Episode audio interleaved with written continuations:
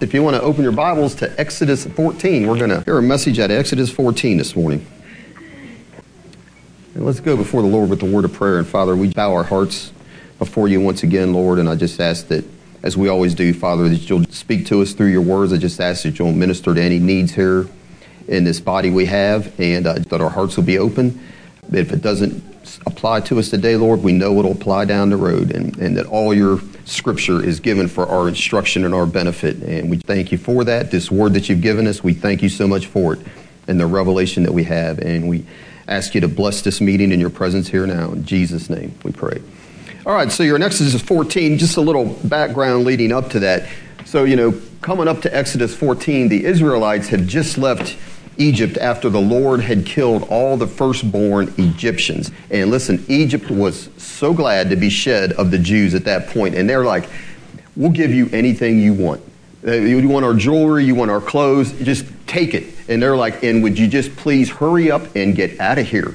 Because they were scared to death of the Jews, and most of all, they're scared to death of their God. And they know if they get rid of the Jews and their God, things will be better for them than they were, because what they said in the King James was, we be all dead men. You know, you killed our firstborn, but the next thing you're going to come after the rest of us. So Israel, you think they just had to be, at that point, they had to be overjoyed. God's granting them a deliverance. They've been wanting to leave. That Pharaoh had been forbidding them. And now he's saying, you know, please get out of here. And their God, the, the God of Israel, had humiliated the gods of Egypt, because all of those plagues, that's what they represented. The overthrow of the gods of Egypt. And God was saying, I am the Lord of the earth. Because Egypt was the most powerful nation on earth at that time. And the Lord's saying, no, I'm the Lord of the earth. And he sent the frogs, the lice, the flies, boils, hail, locusts, darkness, and the death angel. The Egyptians against those plagues were utterly powerless. And that's the way it's going to be coming in these end times in the book of Revelation, with the tribulation is coming. Man with all his inventions, with all his apples and his iPods, when God starts judging this earth, men will be utterly powerless and at his mercy. And that's the way it was. But God said, I'm going to draw a distinction between Egypt, who represents the world, and my people. And so all those plagues came on the Egyptians, but there were no flies in Goshen. That's what it says. There are no flies in Goshen. None of their cattle died. That's the distinction God made. And when there was darkness over the entire land, no light anywhere, guess where they had some little homey lights and fires? In Goshen, in the dwellings there. And God made a distinction. None of their firstborn died, did they? And why was that? It's because of the blood of the Lamb. And that's the distinction he'll make on us in this end times, won't he? Those of us that are trusting in the Lord Jesus Christ and are living and walking under the blood of the Lamb, we will be preserved, and God will save us. That's the hope we have. So how happy do you think Israel would have been after four hundred years of slavery and being free? I think they'd have been really happy. Wouldn't you be? I'm thinking they're probably like, we are finally free, as they're getting ready to leave there. You know, Nathan, God has heard our cries of distress. And he's come and, and delivered us. We're done with slavery, done with the Egyptians. And man, do we have a bright future ahead of us. They'd have been singing that song, happy days are here again. The skies above are clear again. So let's sing a song of cheer again. Happy days are here again. Except they'd have been doing it in Yiddish. But that's what I think they'd have been singing, right? And so we see here at the end of chapter thirteen, God himself is leading these people. After they've left Egypt, God himself is guiding them. That cloudy pillar by day and that fire by night. And so look at Exodus thirteen. Look at there, the very end of that. We'll go into fourteen after this. But look verses twenty-one and twenty-two. It says, and the Lord, the Lord's the one leading them out, went before them by day in a pillar of a cloud to lead them the way, and by night in a pillar of fire to give them light to go by day and night. And he took not away the pillar of the cloud by day, nor the pillar of fire by night from before the people. And I'm saying, what more could you ask for? He's giving them shade during the day, and that pillar's guiding them wherever they need to go. God himself, that's his presence, which we have now through the Holy Spirit, the baptism of the Holy Spirit.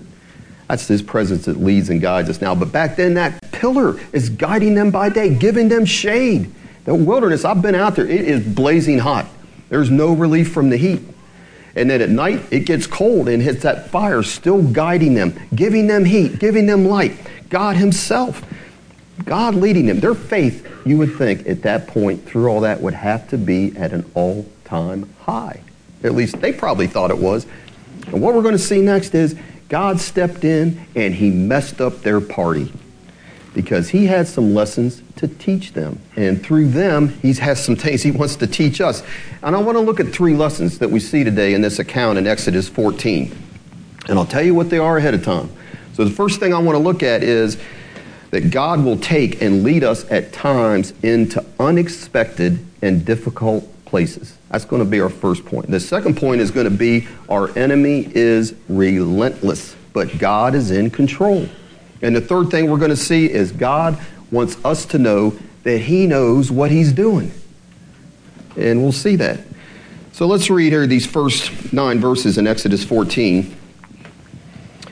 And it says, And the Lord spake unto Moses, saying, Speak unto the children of Israel that they turn and encamp before Pi-hahiroth, between Migdol and the sea, over against Baal Zephon. Before it you shall encamp by the sea. For Pharaoh will say of the children of Israel, They are entangled in the land. The wilderness has shut them in. And I will harden Pharaoh's heart, that he shall follow after them. And I will be honored upon Pharaoh and upon all his host, that the Egyptians may know that I am the Lord. And they did so. And it was told the king of Egypt that the people fled, and the heart of Pharaoh and of his servants was turned against the people. And they said, Why have we done this, that we have let Israel go from serving us? And he made ready his chariot and took his people with him. And he took six hundred chosen chariots and all the chariots of Egypt and captains over every one of them. And the Lord hardened the heart of Pharaoh, king of Egypt. And he pursued after the children of Israel. And the children of Israel went out with an high hand. But the Egyptians pursued after them, all the horses and chariots of Pharaoh and his horsemen and his army, and overtook them, encamping by the sea besides Pi-hahiroth and before Baal Zephon. So here's what's going on here. Israel is on their way out of Egypt, and they've got the Egyptians, they think they're in their rearview mirror. They're thinking they're done with them. They're rejoicing in God's presence, and all of a sudden, Moses gets a word from headquarters. Here's what we got to do. It's down in verse two. Here's what God tells him. You speak unto the children of Israel that they turn back and encamp before Pi-hahiroth and between Migdol and the sea over against Baal Zephon. Before it you shall encamp by the sea. He tells them, hey, you're going one way. Now I want you to go back. Wait a minute. You thought you left. Go back to this certain place, and I want you to camp between the desert and the sea. And what's he doing? God is sending them back to be trapped. And the people, you think about that. What would they have been thinking? They had to be thinking, this is crazy. We're turning back from where we just left. We want to be making a beeline out of here as fast as we can, and God's sending us back that way. Moses is the one saying he's heard from God. What's he smoking that he's telling us to do that? You know, this position, they could see that. This is going to leave us vulnerable. And what we need to see as God's people is that many times God leads his people into unexpected and difficult places, and places that appear dangerous, defenseless, and threatening. Has that never happened to you in your Christian walk? It's happened to me many times. And so he'll bring us into situations, God will. He did it to them right here. God is the one that directed them that way to where they're feeling totally helpless and vulnerable. That's what he's done to them. And that is his pattern throughout Scripture. That's what he does, to bring himself glory and also to show us how much he loves us. We'll see that. But think about this. Think about Second Chronicles fourteen. Asa and the people, he brought the people back. They're back to studying the law, serving the Lord, seeking the Lord. They got peace. And all of a sudden, who appears on the horizon? A million Ethiopians. And they are vastly outnumbered. Two to one, Israel is. And the Ethiopians are equipped and trained, and Israel is not for war. And Asa sees that. And what's his response? This is what it says. It says, Asa cried unto the Lord his God and said, Lord, it is nothing with thee to help, whether with many or with them that have no power. And that's the way we feel a lot of times. At least I do. have no power. And he says, help us, O Lord our God, for we rest on thee, and in thy name we go against this multitude, O Lord. You are our God, and let not man prevail against that. How many times do we feel that way? Do you? If you are trusting God and stepping out on his promises in any way, you'll have that happen to where it feels like I am powerless against this attack. Sometimes it's an emotional, sometimes it's something in the family, sometimes it's with friends, sometimes it's any kind of situation, you name it. And that attack's coming on you and you feel powerless. Many times it's that way. And listen, it's not a lack of faith. For Asa, this is what he said in his prayer. Help us, O Lord our God, for we rest on thee. That is not a lack of faith. Because if you read the Psalms, just get your concordance out and read the Psalms many, many, many times. Many times David cries out to God for help. And it wasn't that David didn't have faith. And here's just a few examples that you can listen to out of the Psalms, Psalms twenty-two nineteen. Listen to this. David says, be not thou far from me, O Lord, O my strength, haste thee to help me. He's like, I can't endure this trial. I need you to come now. Help me now. That's what he's saying. Don't be far from me, Lord. Psalm forty thirteen. David writes, be pleased, O Lord, to deliver me. He says again, O Lord, make haste to help me. I mean, I think there's at least four or five times in the Psalms where he says that, just please make haste to help me. I need you now. Psalm sixty eleven, he says this, give us help from trouble, for vain is the help of man. And Psalm one oh nine twenty-six, help me, O Lord my God, O save me according to thy mercy. And as I said, there are countless other places where David gets in trouble. He's walking with God, but he gets in situations, oh, God, I need you to help me. Make haste and help me now, because otherwise I'm done. And let me get back to Asa. Do you know, we're talking about Asa, do you know when that attack, it came on Asa? It, you know, it wasn't when he was backslidden. This wasn't God saying, I'm sending this army against you because you've done something wrong. We talked about Assyria the other night, the rod of my indignation. That wasn't what this was with Ethiopia coming, because it was right in the middle when Asa and the nation, they're seeking the Lord, they're obeying the law, they're right in the middle of a building project. They're not doing anything wrong. Seeking the Lord, it said they had rest on every side and they were prospering. And all of a sudden, bam, here's this crowd coming in to wipe them out. And Asa didn't say this. You know what he didn't say? He didn't say, hey, wait a minute. I didn't sign up for this. I didn't sign up for trouble like this. This is not the abundant life you promised. Because they were pretty much living the abundant life up to that point. Hey, you hear that abundant life message and rah, rah, rah, and all of a sudden, wait a minute, this is totally the opposite the way this is playing out to that message I heard. And Asa didn't say that, did he? Uh-uh. Because here's the thing we need to understand. Now, we've heard this, but sometimes we forget it. And that is, God never promised Asa a life of ease, did he? He only promised him, I'll be with you and I will deliver you, is what he said. Because after all this happened and God defeated the Ethiopians, it says the Spirit of God in Second Chronicles chapter fifteen came on Azariah, a prophet. And here's what he told Asa and all of Israel. Listen, he says, hear ye me, Asa. Listen, this is God speaking through him. And all Judah and Benjamin, the Lord is with you while you be with him. And if you seek him, he will be found of you. But if you forsake him, he will forsake you.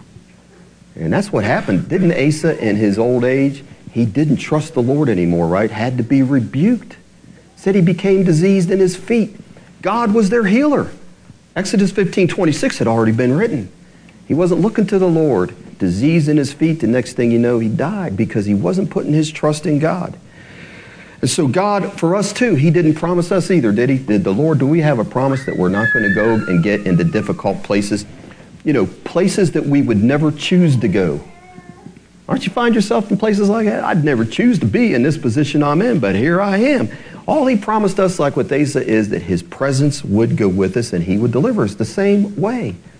And here's why I said that earlier. He wants to show the world through us, his people, that he is the sovereign Lord of the universe. So as we stay faithful to him and trust him in these places that seem impossible, and see his faithfulness through that, which we will, it's a testimony to the world. That's what's going on here. That's what God wants to do. Look in verse four again. Look what God says. He say, he's telling Moses this. The people don't know this. He says, I will harden Pharaoh's heart, that he shall follow after them. And he says what? Here's the reason why. He says, I will be honored upon Pharaoh and upon all his host, that the Egyptians, the world, may know what? That I am the Lord. That's the purpose there. It's a twofold purpose, we'll see. Well, listen, Hudson Taylor, a great missionary. You got to read his biography if you've never read it. It's it's great. He was a pioneer missionary from England over in China when nobody went there. Went through tremendous difficulties. Established a work, though, that is still there today, that God has blessed. But listen to what Hudson Taylor said. And here's a man that would know what he was talking about. He said, difficulties provide a platform on which the Lord can display his power.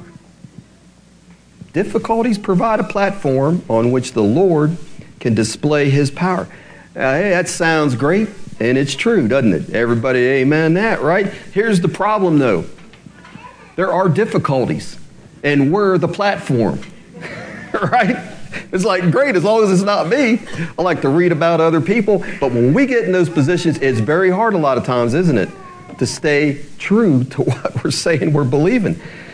It's a twofold purpose. God brings us into unexpected places so that He does that, so, and he's teaching Israel this, and he'll teach us this as we remain faithful to him, that we can trust him in all situations.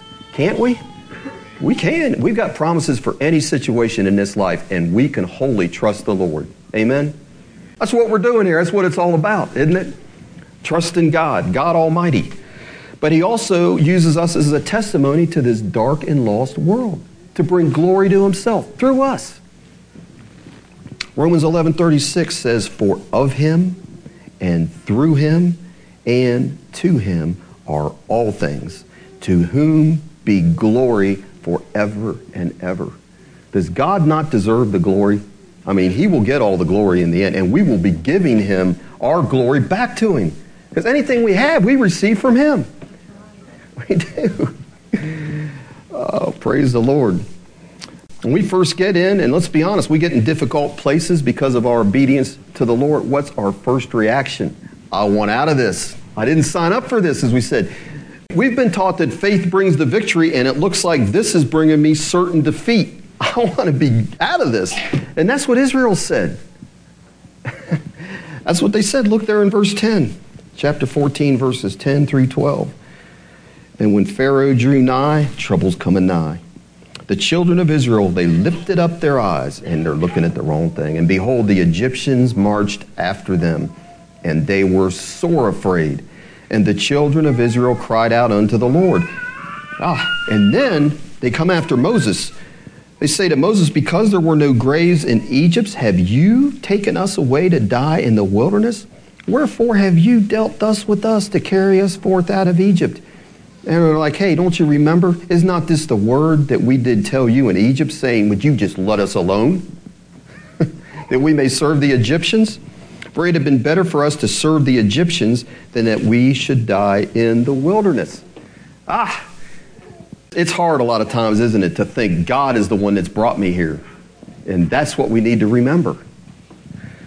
We need to see, and like I said, it's difficult in a trial, that God is trying through these circumstances he's brought us to, to show us something about himself that he couldn't do any other way. That is how we'll have experiential knowledge of who our God is. It'll take it from out of the book, out of other books, out of other people's testimonies, and it will be in our hearts. And that no one can take away.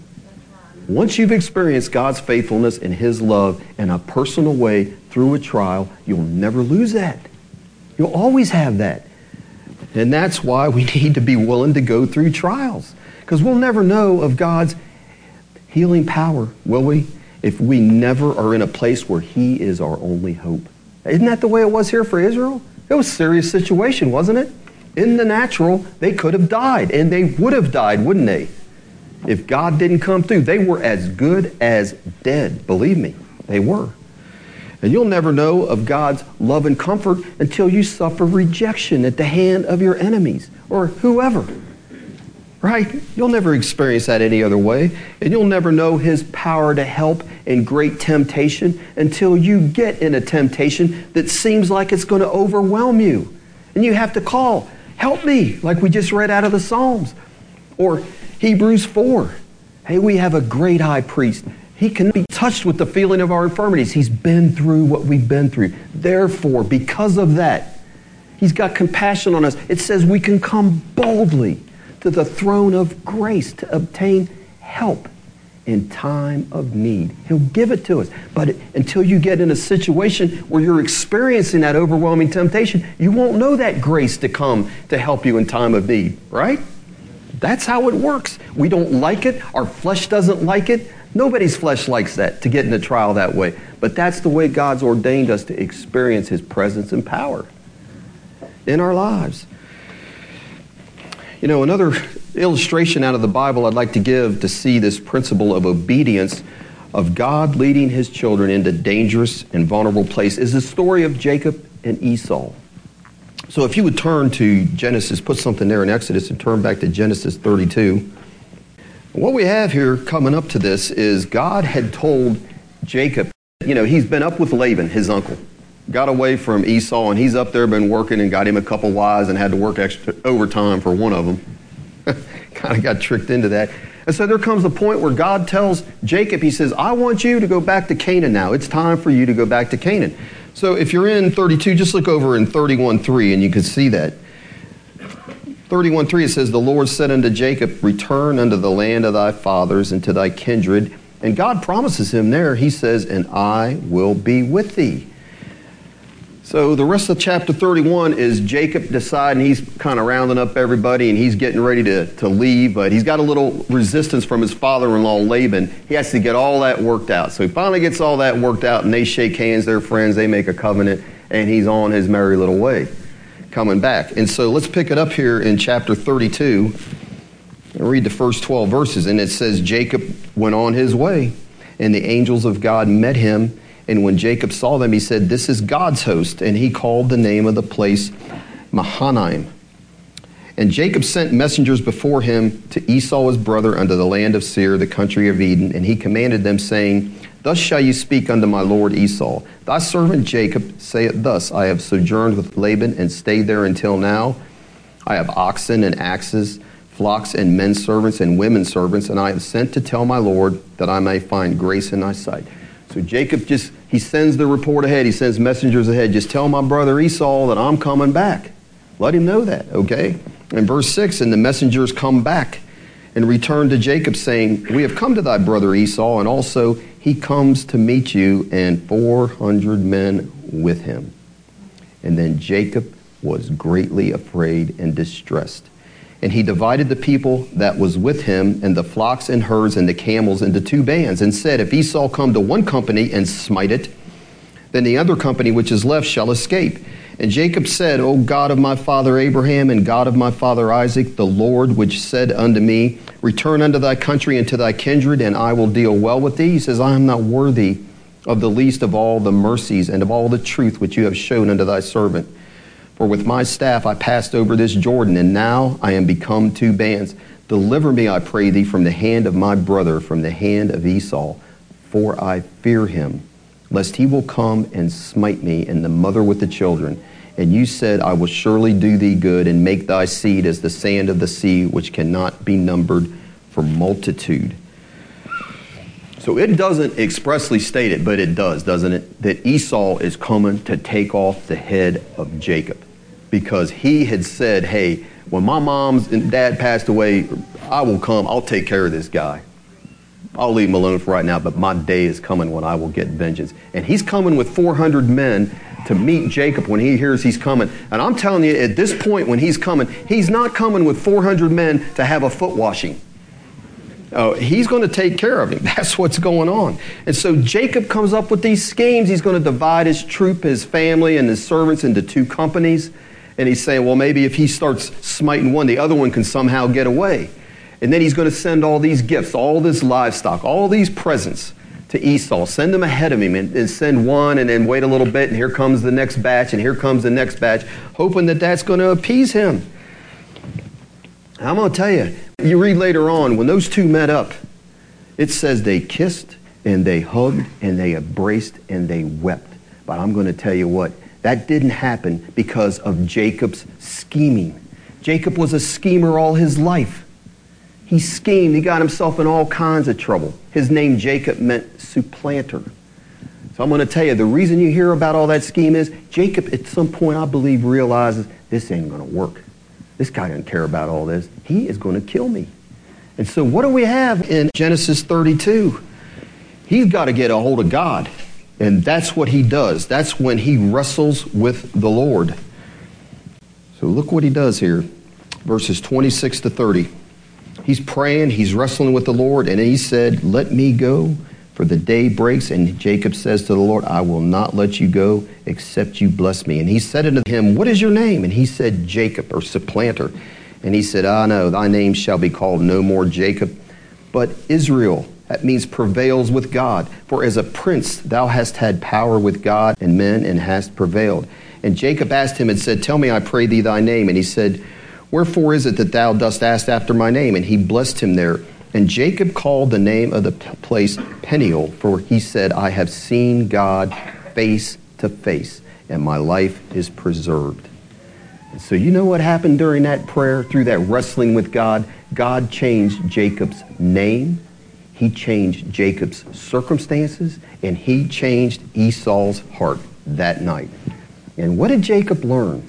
What did he learn? What we should learn through this is it wasn't his scheming, it wasn't his plotting, it wasn't his worry or any other human wisdom that he had that is going to change his circumstances or, more importantly, his brother's heart. But the God of the universe is the one that can change somebody's heart through prevailing prayer. And look what we have here over in the next chapter thirty-three, when they meet up. Like I said, they met, they wept, they kissed, embraced.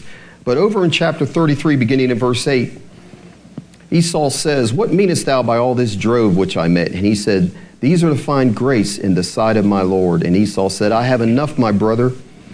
Keep that thou hast unto thyself. And Jacob said, no, I pray thee, if now I have found grace in thy sight, then receive my present at my hand. For therefore I have seen your face, he says, as though I had seen the face of God, and thou wast pleased with me. And that's what he said earlier.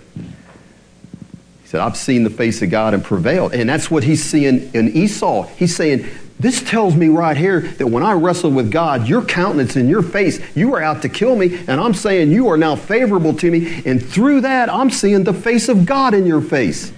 The answer to my prayer, how God came through for me in this dire situation. And that's what happens, isn't it? So God's brought you in an impossible situation. Children that won't obey, maybe grown children that aren't doing what you know they ought to do. You got an oppressive boss that you have to work with, or some customer. It's just ridiculous. Tough situation in school, or you have got a marriage that seems unsalvageable. You know, it's like I've been brought to the Red Sea and Pharaoh's army is behind me.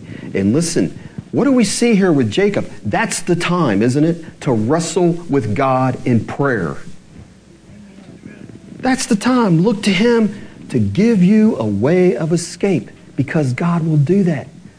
We sing the song, First Corinthians ten thirteen, right? There has no temptation taken you but such as is common to man, but God is faithful, is he not? Who will not allow that temptation to be more than you can bear. But with that temptation will do what? He'll make a way of escape. He'll either change that heart. He'll do something. He'll make a way of escape that you can bear it. So that's what happens. You get in those situations through prevailing prayer. And what happened? Jacob is saying, Esau's going to do us all in. There's nothing I can do. I've got to prevail with God, or I'm a dead man, and so is my family. And God does a chastening work through that. Because Jacob, what? It says he limped the rest of his life. You know why? He's learning you can't wrestle with a bad leg. He says, I'm taking that away from you. You're not going to be walking because you're walking all strong and in your... No, no, you're going to be walking the rest of your life leaning on me, Jacob. And that's what we need to learn to do in our trials, is learn to lean on the Lord. Prevail with Him in prayer. Take it to the Lord in prayer, as the song says. Amen? That's what we should do. So back to Exodus. The second principle we want to look here at is our enemy is relentless, but that God is in control. So look back in verse four, he says, I will harden Pharaoh's heart that he shall follow after them, and I will be honored upon Pharaoh and upon all his host, that the Egyptians may know that I am the Lord. And they did so. And look here, it was told the king of Egypt that the people fled, and the heart of Pharaoh and his servants was turned against the people. And they said, what have we done? Why have we let Israel go from serving us? And he made ready his chariot and took his people with him. And he took six hundred chosen chariots, all the chariots of Egypt, and captains over everyone. He's coming with everything he's got. And the Lord hardened the heart of Pharaoh, king of Egypt, and he pursued after the children of Israel. And the children of Israel went out with a high hand. But the Egyptians pursued after them all the horses and chariots of Pharaoh and his horsemen, his army, and they overtook them, encamping by the sea besides Pi-hahiroth and before Baal Zephon. And look, Pharaoh never gave up, did he? You would think after all the plagues and after all the mighty power of God demonstrated in the land of Egypt that Pharaoh would have just had the good sense to quit. You know, I'm going to quit while I'm ahead. But he didn't. Why? Because his heart was just a wicked heart that was bent on evil. Relentless, right? You know, it kind of reminded me when I was thinking about that. I don't know, you remember the story of Joab's brother, Asahel. He was bent on following Abner, right? After David took over, he's going to follow Abner no matter what. And Abner is like, look, would you just leave me alone and quit following me? Because if you don't, I'm going to have to do something to you to take care of you. And your brother's not going to like this. Joab. And Asahel just keeps on. He's like a hound dog. You won't leave him alone. It's like doesn't have the sense to know when to quit. So Abner finally just takes the end of his spear and bam, it goes, says it went through his rib and right out his back.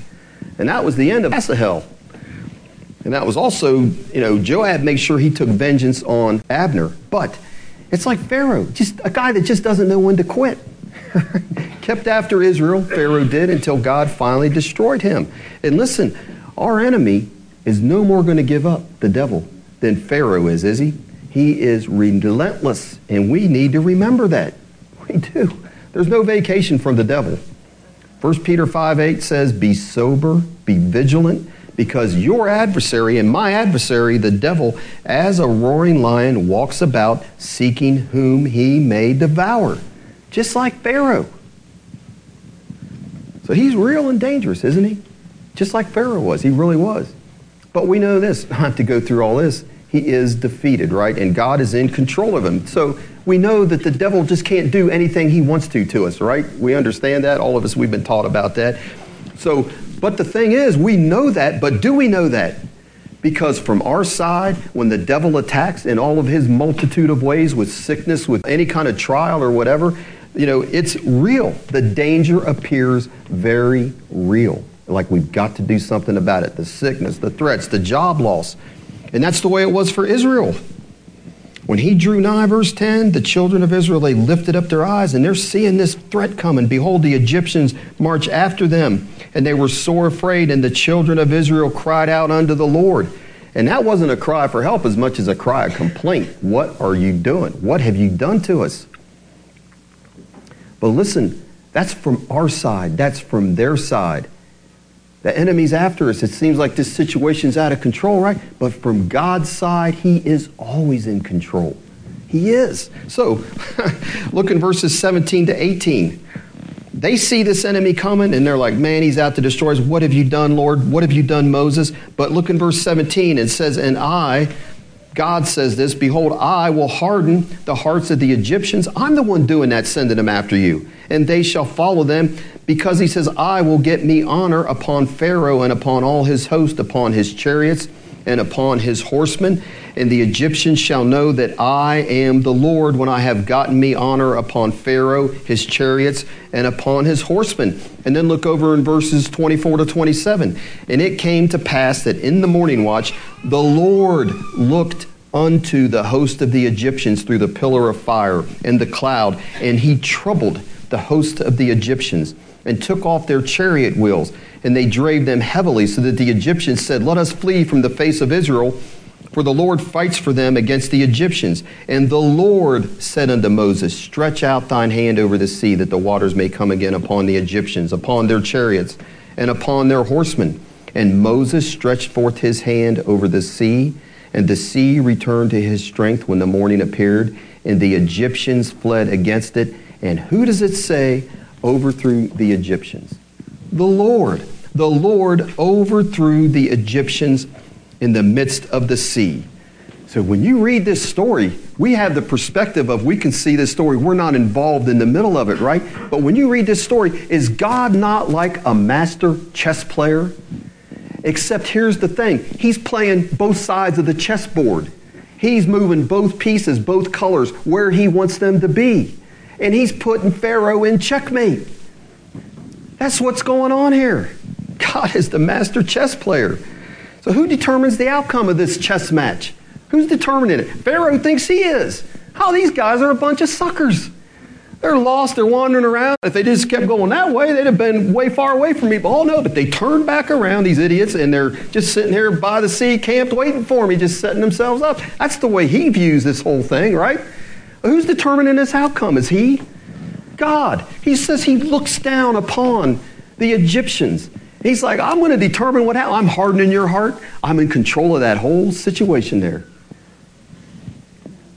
You're putting fear in my people's heart, but they don't know it. I've been in control of you that whole time. They have nothing to fear. That's what Moses tells them. Look, just stand still. Quiet down.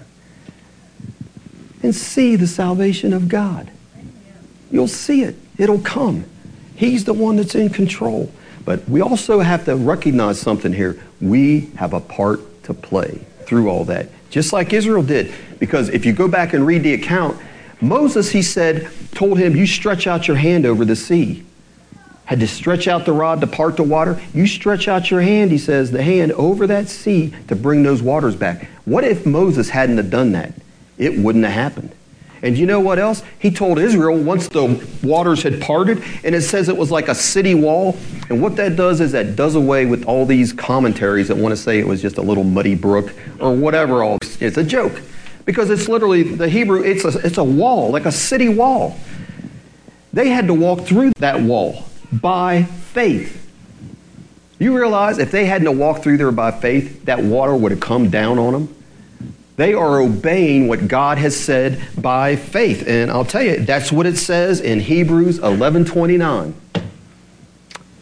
By faith, they, Israel, passed through the Red Sea as by dry land. Their faith kept that water up, because it says the Egyptians, it goes on in Hebrews eleven twenty-nine, the Egyptians assaying or attempting to do what Israel did were drowned because they had no faith. And you'll read the same thing about the walls of Jericho. I mean, God brought those walls down, but it says by faith, through their faith of Israel, as they marched around in obedience, believing God, those walls came down. They had their part to play. And here's the point. I'm saying God's in control of any trial, any situation we are in. But if we don't exercise faith, guess what? Nothing happens. And we can't blame the Lord. So he's in control of all of this. He's saying this is what's going to happen because he knows they're going to exercise faith. He knows that. God knows everything. And so we have our part to play. We're not going to get away from that. Jesus went into his own hometown, performing miracles everywhere. And what did it say? He couldn't do any mighty works there because of their unbelief. Tied his hands. Tied his hands. That's what it says. And so here we quoted First Peter five eight, be sober, be vigilant, because your adversary, the devil, is a roaring lion, walks about seeking whom he may devour. And so how does God defeat him? Through our faith, because it goes on to say in First Peter five nine, whom resist steadfast how? In the... If we don't resist him, he will devour you or me, potentially, right? So Israel and Moses, they had to exercise faith in what God would say. So look in verses fifteen and sixteen. And the Lord said unto Moses, wherefore do you cry unto me? Speak unto the children of Israel. Tell them you have got to go forward. Verse sixteen, but thou, lift thou up thy rod and stretch out thy hand over the sea and divide it, and the children of Israel shall go on dry ground through the midst of the sea. They all had to obey what he said. He said, tell the children of Israel, you've got to walk on through there. And they had to do that in faith, and they did. And that's how that works. Praise the Lord. All right. So the last principle I want to look at is that God wants us to know that he knows what he's doing. That might sound kind of funny, but look here. Look at the end of this chapter in verses twenty-eight to thirty-one. So it says, and the waters returned, and it covered the chariots and the horsemen and all the host of Pharaoh that came into the sea after them, and there remained not so much as one of them. But the children of Israel walked upon dry land in the midst of the sea, and the waters were a wall unto them on their right hand and on their left. And thus the Lord saved Israel that day out of the hand of the Egyptians. And Israel saw the Egyptians dead upon the seashore. And Israel saw that great work which the Lord did upon the Egyptians. And the people feared the Lord and believed the Lord and his servant Moses. And so Israel, it says, saw two things that day. What did they see? Look in verse thirty. It says they're seeing the Egyptians dead upon the seashore. And what are they seeing there? Just like the men in the boat. Don't you care that we perish? They're crying, God, why did you bring us here? I'd have rather been a slave and alive with my family than dead out here in the wilderness. What are you doing? They had said all that, hadn't they? Accused the Lord that he didn't care about him. And here it's saying they're seeing something. They're seeing that God knows what he's doing. And it may not appear that way to us all the time. And look at the other thing it says in verse thirty-one. And Israel saw that great work which the Lord did upon the Egyptians. They came through an impossible situation, and they saw what God had done. And it should have convinced them that God knew what he was doing. But it didn't, did it? Because they fell right back into it. It didn't take very many chapters later, and they're complaining, complaining, and complaining to where he finally says, I've heard enough of it. So let's learn from their mistakes. Let's say, hey, when we see how we're in an impossible situation and God has delivered us, we can trust in him. He knows what he's doing. He'll get us through that, even when things appear crazy. We have to trust that he loves us, don't we? And that he knows what he's doing. That is what faith is. That's as simple as it gets. He's got us in a situation. He's given us promises. He's given us commands. This is what I want you to do, to live as my people. And we just have to trust, even though it seems like, look what this has brought me into, that he knows what he's doing. And he loves us. And he's not going to leave us hanging as long as we continue to trust him. There's a story of this Southern general, great Southern general of the Civil War, Stonewall Jackson. If I had ten minutes, I'd let Mister Rudy give you a book report on him. He'd fill you on all the details, right? Well, anyways, at one point, Stonewall Jackson and his sister, they're crossing this very treacherous part of Niagara Falls, not going over the falls, but downriver where it, the water was just really rough. And they're on this boat, and Stonewall Jackson's in there with his sister, and this boat starts so violently tossing around that she is just literally terrified. She is beside herself, white as a ghost, and he grabs her firmly by the arm and is holding her. And it says he turned to one of the boatmen, and he asked him this question. He says, how often have you crossed here before? He asked his boatman. And the guy's answer was, continually, sir, for the past twelve years. We've done this for the past twelve years. And his next question was, have you ever met with an accident? And he says, never, sir. Never met with an accident. He goes, you've never capsized or lost a life? And the man answers him, the boatman says, nothing of the kind, sir. And so turning to his sister, Jackson tells her this. He said, you heard what the boatman said. And so unless you think you can row better than he does, just sit still and trust him as I'm doing. Amen? So do we think we can row better than the Lord? A lot of times we do, don't we? We grab those oars from him and we'd be better off here. You take them back, Lord.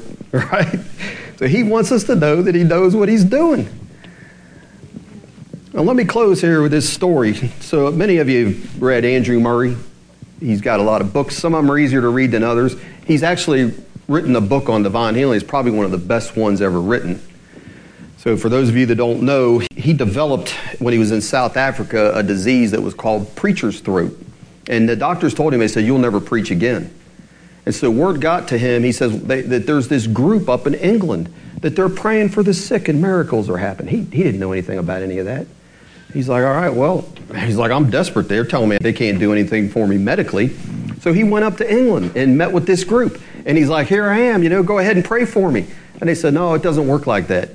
They said, because you don't have the faith yet to be healed. They said, if you'll agree to come for a week, we asked people, you come for a week and you hear teaching, you read literature, you get your faith built up. And if after a week you want us to pray for you, we'll gladly do it. And he says, all right, fair enough. And that's what he did. He gave himself wholly over to the teaching of divine healing that he'd never heard before. And at the end of the week, he goes to that group, goes to whoever the leader was, I'm ready to be prayed for. Instant manifestation. Miracle took place. He is so excited. He's like, man, I've been down here. I've been in this church. We've never seen these truths before. Goes back down, writes this book on divine healing. It's distributed amongst, I forget the name of the denomination he was with. Distributed amongst the common people, loved it. This is great. We can trust God for healing. And you know what happened? The leadership put a stop to it. They said, we don't have the faith for James five. Somebody comes for praying. They banished the book and banished him from a denomination over that. No, get the book. It's worth reading. It's great, right? Saying all that to say, one year he's up in England. He's staying with his family. And he's going through a severe back trial while he's there. And he's up in his room. in his room eating breakfast, and the hostess, the lady that ran this house where he stayed that day, she came and she says, listen, there's this woman downstairs. She is greatly troubled. She is so upset, and she's wanting to know if there's any advice you can give her. And he'd been sitting there writing on this piece of paper. Andrew Murray had. He goes, well, here, why don't you give her this piece of paper? I'm writing this down for myself, but I think she might find it helpful. And so I'm going to tell you what was on there because I think we'll find it helpful. And here's what he had written on there. He says, in time of trouble, say, first, he, meaning God, brought me here. It is by his will that I am in this straight place, and in that I will rest. He says, so the first thing is, he's the one that's brought me here. Isn't that what we're talking about here in Exodus? And he had written down next, he says, he will keep me here in his love and give me grace in this trial to behave as his child. That's the second thing. He will keep me here in his love and give me grace in this trial to behave as his child. And the third thing he said, he will make the trial a blessing, teaching me lessons he intends me to learn and working in me the grace he means to bestow. He'll make the trial a blessing, teaching me lessons he intends me to learn and working in me the grace he means to bestow. And the last thing he said was, in his good time, he can bring me out again, how and when he knows. And that's Mark eleven twenty-four. We got to pray. We have the answer when we pray. We shall have it. We just don't know when that is. That's up to God, isn't it? We aren't going to twist his arm. It's going to happen when he wants it to happen. And at the end of that, he says, therefore, to sum it up, say, I am here in this trial, one, by God's appointment, two, in his keeping, three, under his training, For, for his time. I thought that was good. I thought that basically summed up what I was saying today. So the question is, can we trust the one that, as Paul said, can we trust the one who loved me and died for me, gave himself for me? Can we trust him? That's what he's asking us to do in this life. He's the captain that has brought many boats through rough waters. He knows what he's doing, doesn't he? And we're going to have to go many places. Trust me, we're going to have many places in these days ahead that we're going to go that we don't want to go, right? And we just have to trust him that he's going to work all things out for our good. That's what our faith says. So there's a hymn that goes like this. He drew me closer to his side. I sought his will to know. And in that will I now abide. Wherever he leads, I'll go. And the chorus says, wherever he leads, I'll go.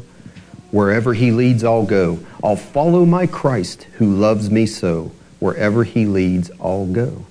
And the next verse says, it may be through the shadows dim or over the stormy sea. I take my cross and follow him. Wherever he leads, I'll go.